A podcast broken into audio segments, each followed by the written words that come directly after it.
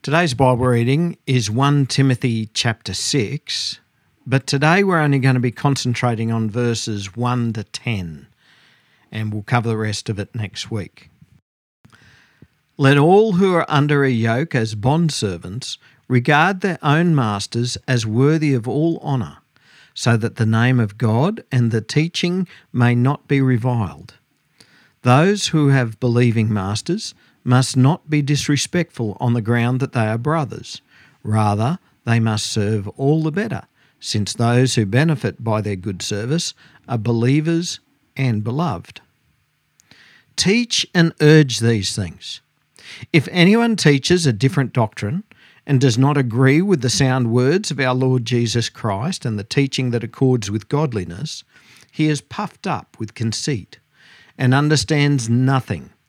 He has an unhealthy craving for controversy and for quarrels about words, which produce envy, dissension, slander, evil suspicions, and constant friction among people who are depraved in mind and deprived of the truth, imagining that godliness is a means of gain.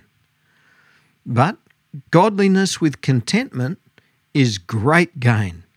For we brought nothing into the world, and we cannot take anything out of the world. But if we have food and clothing, with these we will be content. But those who desire to be rich fall into temptation, into a snare, into many senseless and harmful desires that plunge people into ruin and destruction. For the love of money is a root of all kinds of evils. It is through this craving that some have wandered away from the faith and pierced themselves with many pangs. But as for you, O man of God, flee these things. Pursue righteousness, godliness, faith, love, steadfastness, gentleness. Fight the good fight of the faith. Keep hold of the eternal life to which you were called and about which you made the good confession in the presence of many witnesses. I charge you, in the presence of God who gives life to all things, and of Christ Jesus, who in his testimony before Pontius Pilate made the good confession, to keep the commandment unstained and free from reproach until the appearing of our Lord Jesus Christ, which he will display at the proper time.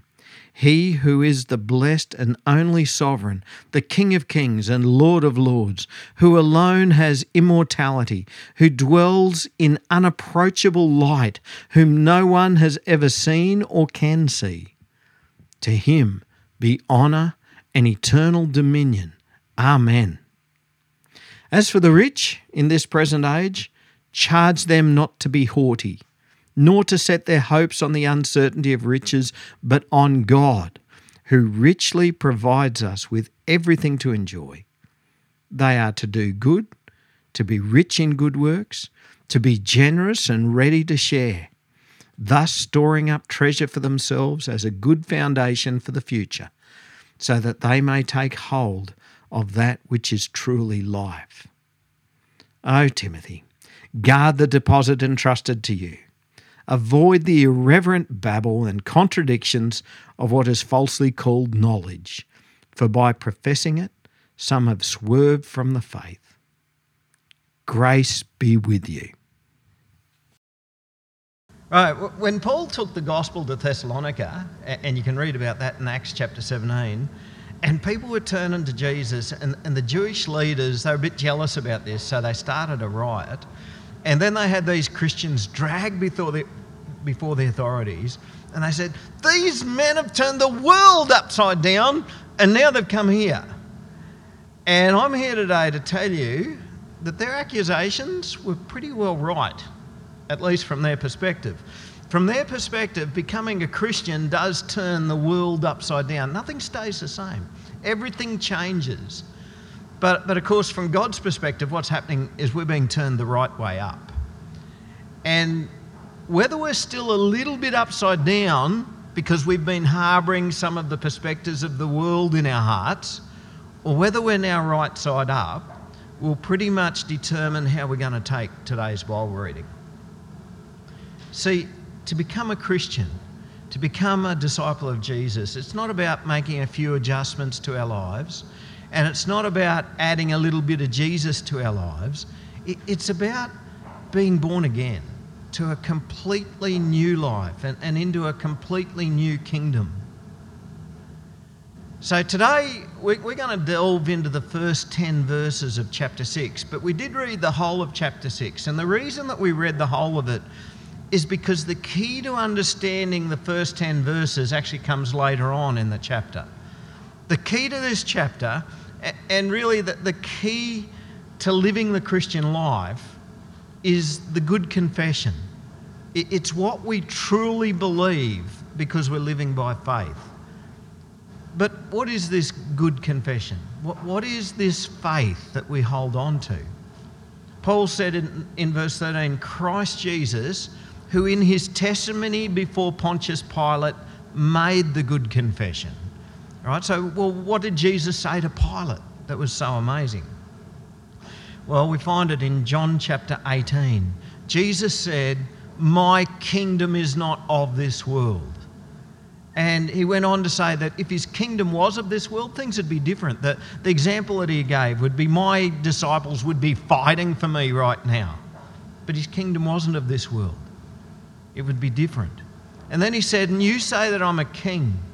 For this purpose I was born, and for this purpose I have come into the world to bear witness to the truth.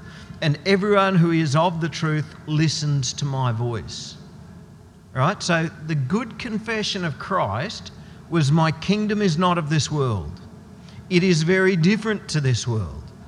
And Christ was born to bear witness to the truth and everyone who is of the truth listens to Jesus.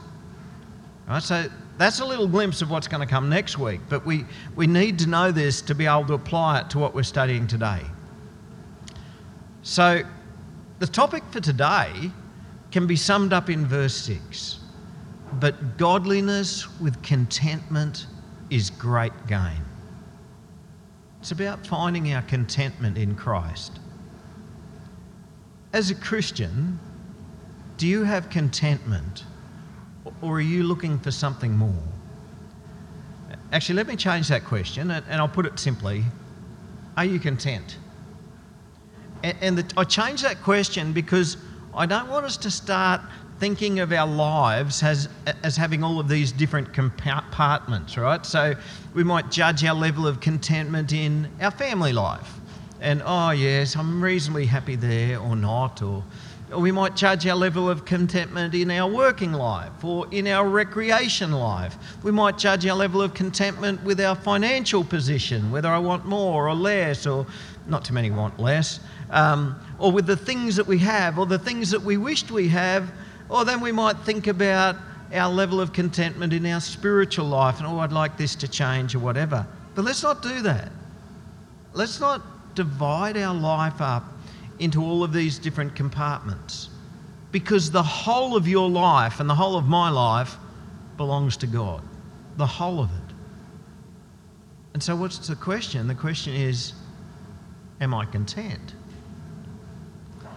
And overall, a lot of people would say, Yeah, I'm content. I'm content.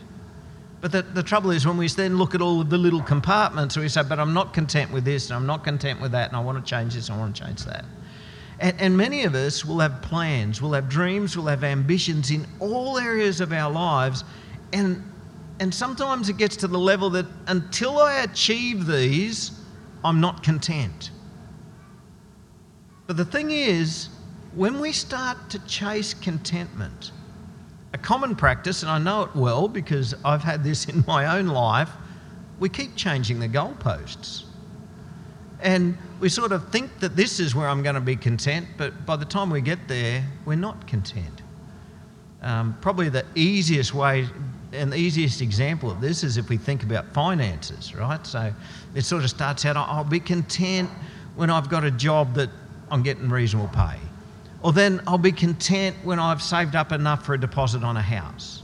Or then I'll be content when the house is paid off. But of course, by the time the house is paid off, it's I'll be content when I've actually got the house I really want. And so I need to do some extensions and some major remodeling or completely start again and get a bigger house or, or whatever. And then I'll be content. I'll be content when I can retire. But no, I need more than that because I'll be content when I can afford to travel while I'm retired. You with me? Uh, we, we keep shifting the goalposts. When is enough enough? When are we going to be content? How much land do I need to be content? How many cattle do I need to be content? How many rental properties do I need to own to be content? How many shares do I need in my portfolio? Do I need to be content? And how much do I need in my superannuation fund to be content? How much is enough? What is it going to take for me to be content? The story goes that J.D. Rockefeller, um, who at the time was the richest man in the US, um, he basically controlled the whole of the oil industry in the US. Um, and he was asked by a reporter, how much money is enough? And he answered, A little bit more. That's always the answer a little bit more. But for some folk, contentment isn't found in money or possessions. Their contentment might be in achievements, right? So I'll be content if I've written a book. I'll be content when I've set a record. I'll be set when I win a medal. I'll be set I'll be content when I've got enough followers on social media and I'm popular. I'll be content if I have good health. Um, they get their contentment by achieving a political ambition, or they get their contentment by having a certain level of fitness, or just being able to do what they enjoy doing. Are you content? Because when we are content, all of the little compartments, you know, that, those compartments of our life that when we think about them, yeah, that needs to be improved, that needs to be improved, improved. But when we have a general contentment, none of that matters. Contentment. Godliness with contentment is great gain. All we need is godliness. Are you content with godliness? If so, great gain. Great gain. Now, if your godliness meant that you had to give up everything else, would you still be content? Are you content that Jesus gave his life for you? Are you content that Jesus paid the price and redeemed you from your sin? Are you content that you have eternal life? See, as disciples of Jesus, our contentment, it's not about self sufficiency, it's about the sufficiency of Christ and the contentment that we have in Christ, godly contentment. It is so different to worldly contentment. People of the world want so many different things to what we do to be content. And the contentment that we have in Christ, it, it stretches way beyond the stuff that I've been talking about already. It stretches way beyond the cravings that we have for money or possessions or achievements. It, it even breaks into the realm of what, what we might consider as our rights or as our freedoms. You see, when you become a Christian, a lot of things change in your life but not all of your circumstances will change. And yet, even in the same old, sometimes harsh life circumstances in which we live, you'll find contentment, a contentment that you didn't once have because your contentment is in Christ. Now, the, the first two verses of, of the reading today really highlighted this for me. So there were slaves in Ephesus, all right? So Paul is writing to Timothy, who's been pastoring a church in Ephesus, and, and some of the people in this church were slaves. They were slaves before they became Christians, and then when they became Christians, they're still slaves. Now, how do you, how do you deal with that? I mean, imagine that, that you were one of these. Imagine that you were a slave, but you've become a Christian. And so now you've been set free from your sin in, because you're now in Christ, and you've been welcomed into the church. And your experience of the church is something new and marvelous to you, something that you've never experienced before, because in the church there are no classes. The slave and the free are brothers and sisters in Christ. In the church, a slave can be an elder, a slave can be a preacher. Can you imagine that? A slave can be giving the message and be teaching his master if he happens to also be in the church. So that's what it's like for him in the church, but his circumstances in the world have not changed. The slave remains a slave. And Paul is saying here that, that every slave who bears the yoke, right? So you know what the yoke is? The yoke is the what makes it that, that this slave is actually a beast of burden, right? It's a very menial, harsh severity he's someone who does the work of a mule or an ox, pulling a cart or carrying a load. He says, But if this is you, make sure that you give your master, and the Greek word there for master is despotos, um, and you know what a despot is, um, and it's exactly the same meaning in the Greek. A despot is one who has complete power and authority over another and usually not in a good sense. And so he's saying, You give your despot, you give your master full respect, full honour. Now, that would make some people's blood boil. Yeah, but, but, but what about my rights? What about my freedoms? But it's not about our rights and our freedoms. Rights and freedoms are the sorts of things that the people of the world find contentment in.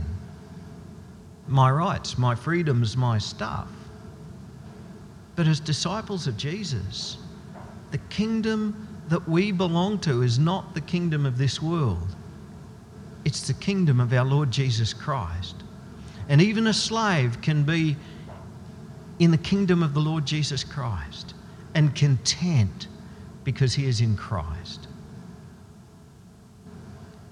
because our hearts are set on eternity. And, and so our contentment is in Christ, and our contentment is found in serving Christ and in living for his kingdom. And so Paul's advice to the slave is submit to your master. No, more than that. He's saying to honour your despot, honour your master for the sake of God and for the sake of the gospel. Right? So, a slave, an ordinary everyday slave, a worldly slave, was forced to be loyal, forced to honour. But the Christian slave chooses to be loyal, chooses to honour for the sake of God and the gospel. Why? You see, if God and the gospel was viewed as something that would make their slaves disrespectful and would make them poorer workers, that would give a very bad impression of what being a Christ follower is about. So, how do we apply this today? Um, we obviously don't have slaves. Well, you're obviously not a slave, anyone, unless you work for your parents. That's probably comes close. Um, but as an employee, be the best employee that you can be. Honour your boss. Be a hard worker. Give him value for money.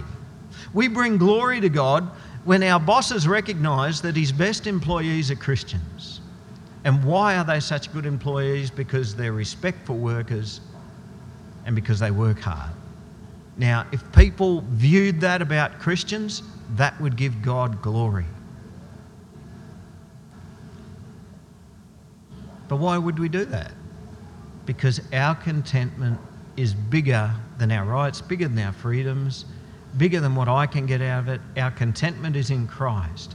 So whether you are an employer or whether you're an employee or whether you are a slave, as a Christian, your contentment is in Christ.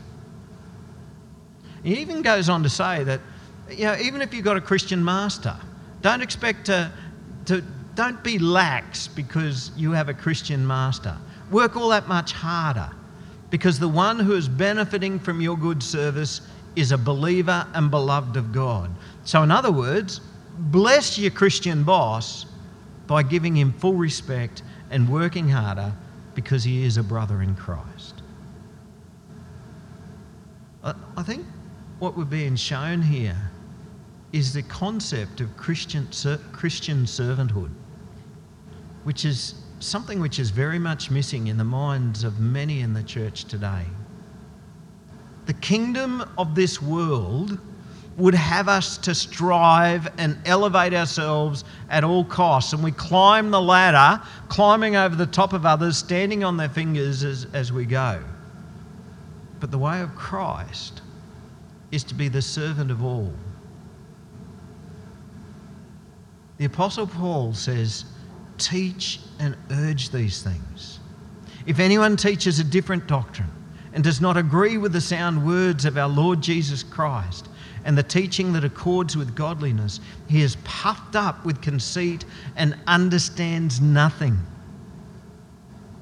Now, there are so many strange ideas of what being a Christian is around today. In fact, there are many gospels that are being taught that, that bear no resemblance, resemblance at all to the words of our Lord Jesus Christ. And their teaching is not the sound teaching of godliness. You see, the words of Jesus and godly teaching continually remind us that, that the kingdom of God is not of this world. And they remind us that the ways of the kingdom of God are very different to the ways of this world. That they remind us that, that our eyes are fixed on eternity and the coming kingdom of our Lord Jesus Christ. And we're also reminded that his kingdom is breaking into this world now.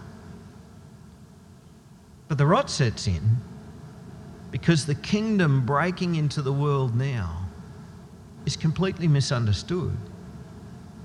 Some view the kingdom of God breaking into the world as an agenda of reform in the political realm. It's not.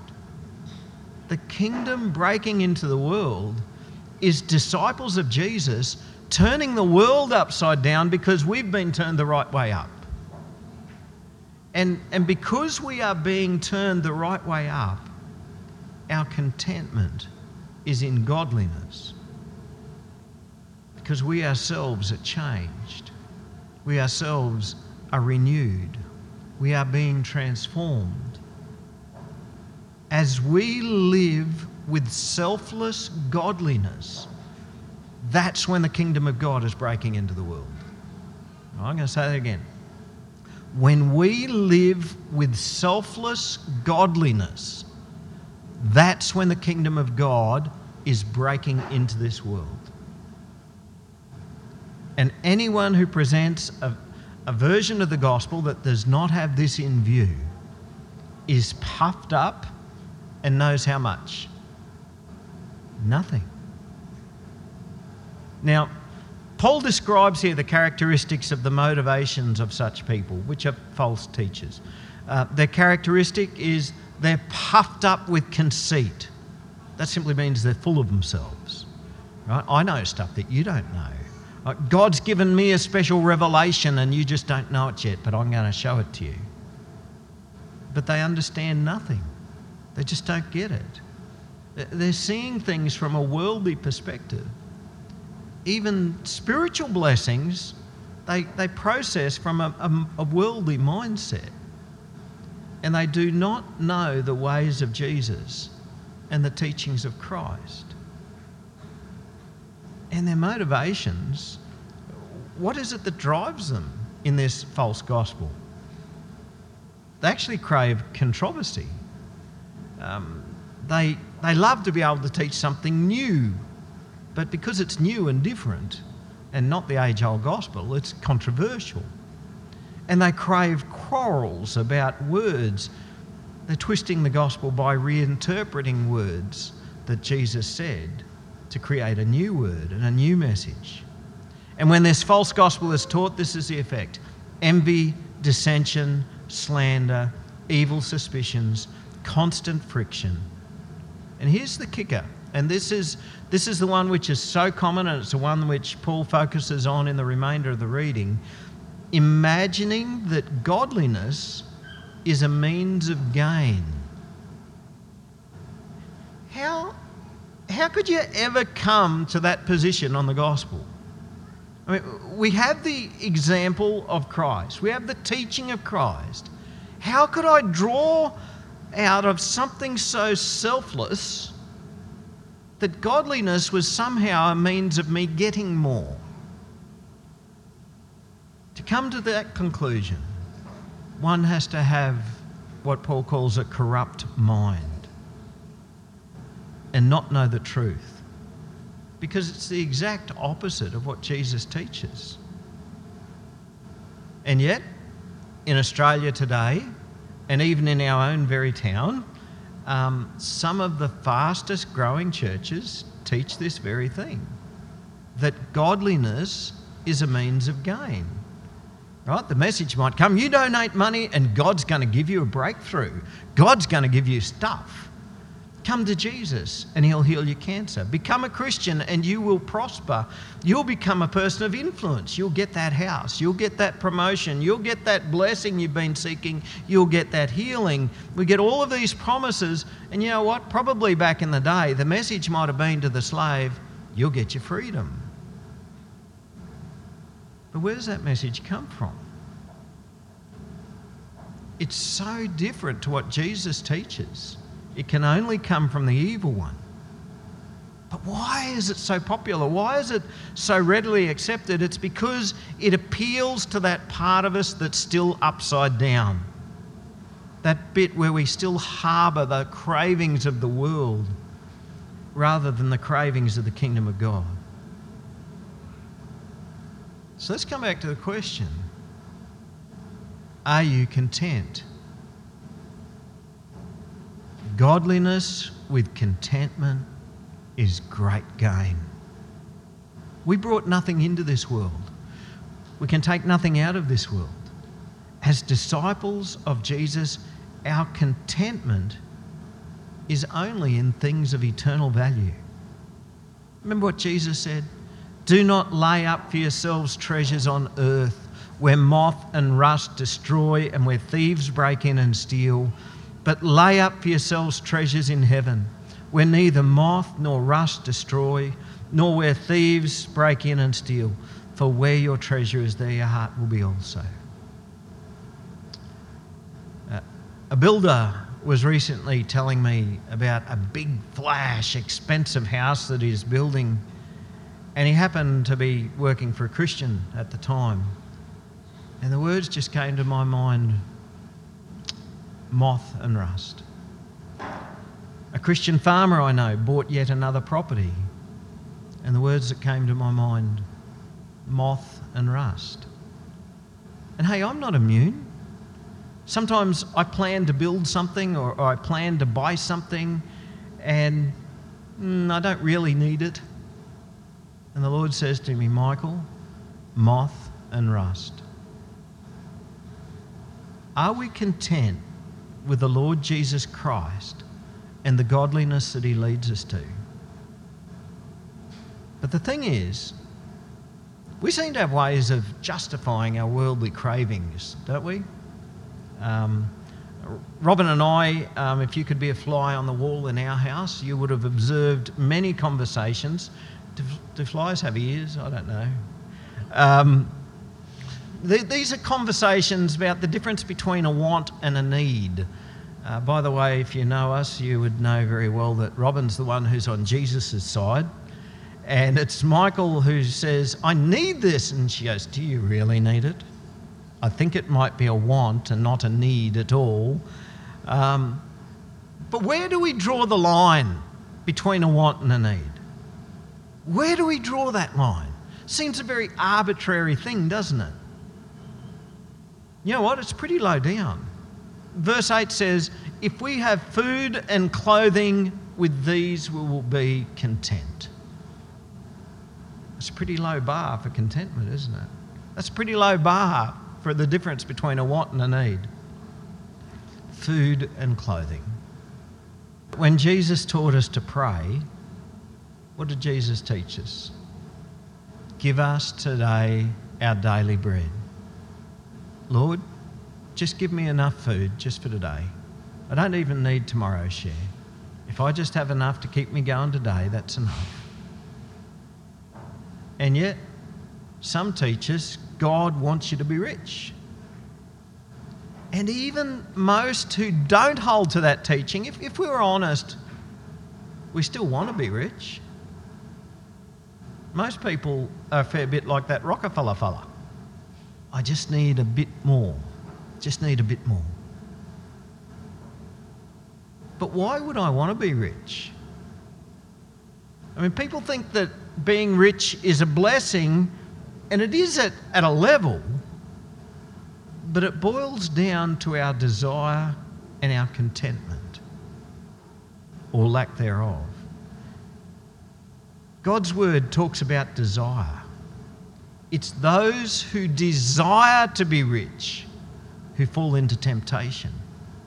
It's those who desire to be rich who fall into a snare or a trap and, and fall into many senseless and harmful desires that plunge people into ruin and destruction. How does that work? Well, if, if it is my desire to be rich, it's really easy for me to fall into dishonesty. Right? So, for example, it's really easy for me to claim a tax deduction for something that's not really a business expense, but I know I'll get away with it. It's really easy for me to forget to subtract that half hour break that I had off of my timesheet and still put it into the boss. And when we desire to be rich, whether I'm rich or whether I'm not rich, if I desire it, that's where we fall into the trap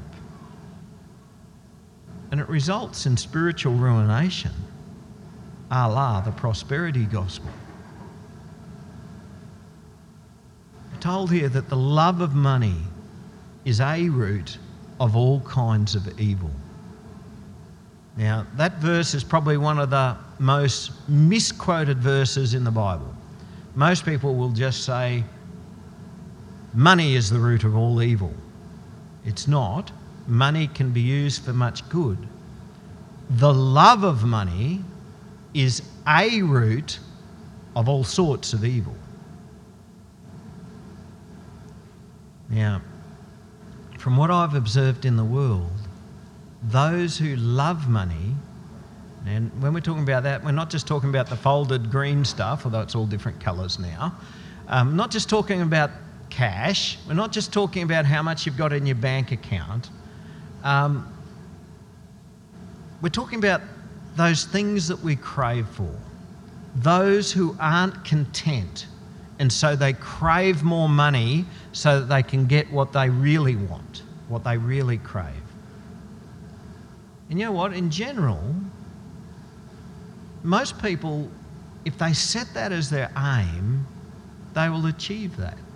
If they have a certain thing that they're aiming for, more land, if I made my whole life about trying to get more land, I might possibly achieve that. Or if I'm wanting more money, if I strive really hard to get that, I might be able to achieve that. But to what end? Jesus said it's easier for a camel to go through the eye of a needle than for a rich person to enter the kingdom of God. Now that's, that's pretty hard. Um, I've heard preachers try and explain that away. They say, oh, yeah, but you know, there was a gate in Jerusalem that was known as the Eye of the Needle, and it was called that because it was so small, and, and you had to actually get that camel down on its knees and get it to shuffle through the gate. No, there wasn't. You know what a needle is, don't you? It's got a little eye on it, yes. You know what a camel is, don't you? If you haven't seen one recently, there's usually one out on Jackawall Lane somewhere. If you go out there, you'll probably see one. It's a bit hard to get that camel through that eye of that needle, it's impossible. And that's how hard it is for a rich man to get into the kingdom of God. And that very thing was demonstrated by the rich young ruler. There was this young man um, came to Jesus and said, "What do I need to be saved?" And Jesus said, "Oh, you know the commandments. Keep the commandments." And he said, "Yep, done all that." And Jesus didn't say, "Liar, you haven't kept those commandments." He didn't say that. This man had kept most of those commandments. And then Jesus said to him, There's one thing you lack. Go and sell everything you have and give it to the poor. Then you'll have treasure in heaven and come and follow me. And this young fella, he was disheartened by that. And he went away sad. Why? Because he had a lot of stuff. Now, Jesus didn't say that to everyone, he only said it to that one bloke. Why? It's because he loved what he had. It's because that was his source of contentment. And rather than give up his worldly goods, he walked away from Jesus. You know, most of us would go, Oh, yes, Jesus only ever said that to him. Um, Jesus would never say that to me. But you know what? In my own life, I've looked at this and I think, you know what? The more I try and justify why I would not be that man, actually reveals how much I am like that man. Because I find contentment in my stuff instead of in Jesus. Why would I ever desire to be rich when God's word is telling me that this could actually cause me to fall from my faith. Right? It is that serious. He said, It is through this craving. What craving is he talking about? The love of money. It is through this craving that some have wandered away from the faith and pierced themselves with many pangs. So I think the challenge for us today is where is our contentment? Seriously, really, where is your contentment? And does the way that we live and do the priorities that we set in our lives, what does that tell us, tell our children about our contentment? What does that tell our kids about where we find our, our contentment? Is it in Christ? Or is it in something else? And because we're bush disciples today, um, I believe we, we need to talk to, to parents of rural families because I believe this is a particular and difficult challenge for you. Is our contentment in Christ or is it being in a landowner? Now, this is something I had to grapple with in my own life uh, early on. When mum and dad decided to sell our farm, that was where my whole contentment was. That was where my whole life was focused on. And I realised that my contentment had to be in Christ. What are our sons and daughters learning from us? What are they learning about contentment and where it's found? And I'm sharing this because for many rural families, it, it spans generations of, of, scraping together more and more so that I can pass on workable size farms to, to each of my children. Now, I am not saying that it's a bad thing to pass on a farm to a kid. And if God has blessed you with this, then, then you have a privilege of being able to bless your children by passing it on to them. It's not a bad thing at all. But it is if I'm passing on to them that, son, this is where your contentment is found. Because it is not. The truth of the matter is, if we've got food for today, if we've got clothes on our back, that's enough. Because our contentment is in Christ. Next week, we're going to be focusing on faith, godliness, and eternal life, even for those who are rich. All right? So we've, we've said today that it's really hard to be a believer if you're rich.